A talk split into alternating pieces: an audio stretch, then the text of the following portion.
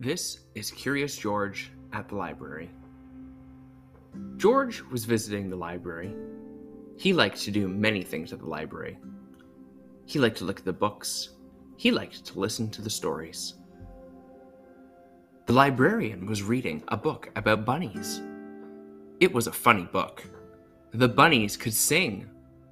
George liked the story. But then he saw a book on the table. It was about dinosaurs. George liked them a lot. George wanted to look at that book right away, so he climbed on the table to get it. The children pointed at him and smiled. Then the librarian turned and looked at the table. The book about dinosaurs was gone, and George was running out of the room. George went out to find his friend. On the way, he saw a book about trucks.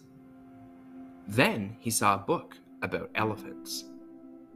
Soon, George had a pile of books. George saw a cart with books on it. He climbed on the cart to get a book about planes. Then he used the cart to carry his books. George was so happy. He wanted to look at all these books. Then the cart began to roll. It was going faster and faster. And George was riding on the back of it. Oh no! The cart crashed. George looked very funny with a book on his head.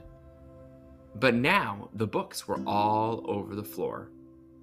So George and the children got to work. They put the books back on the shelves. George took only three books home from the library, but he was still a happy monkey. He sat with his friend in a big green chair and he listened to the book about dinosaurs. They had such fun. That was Curious George at the library one of our favorite stories.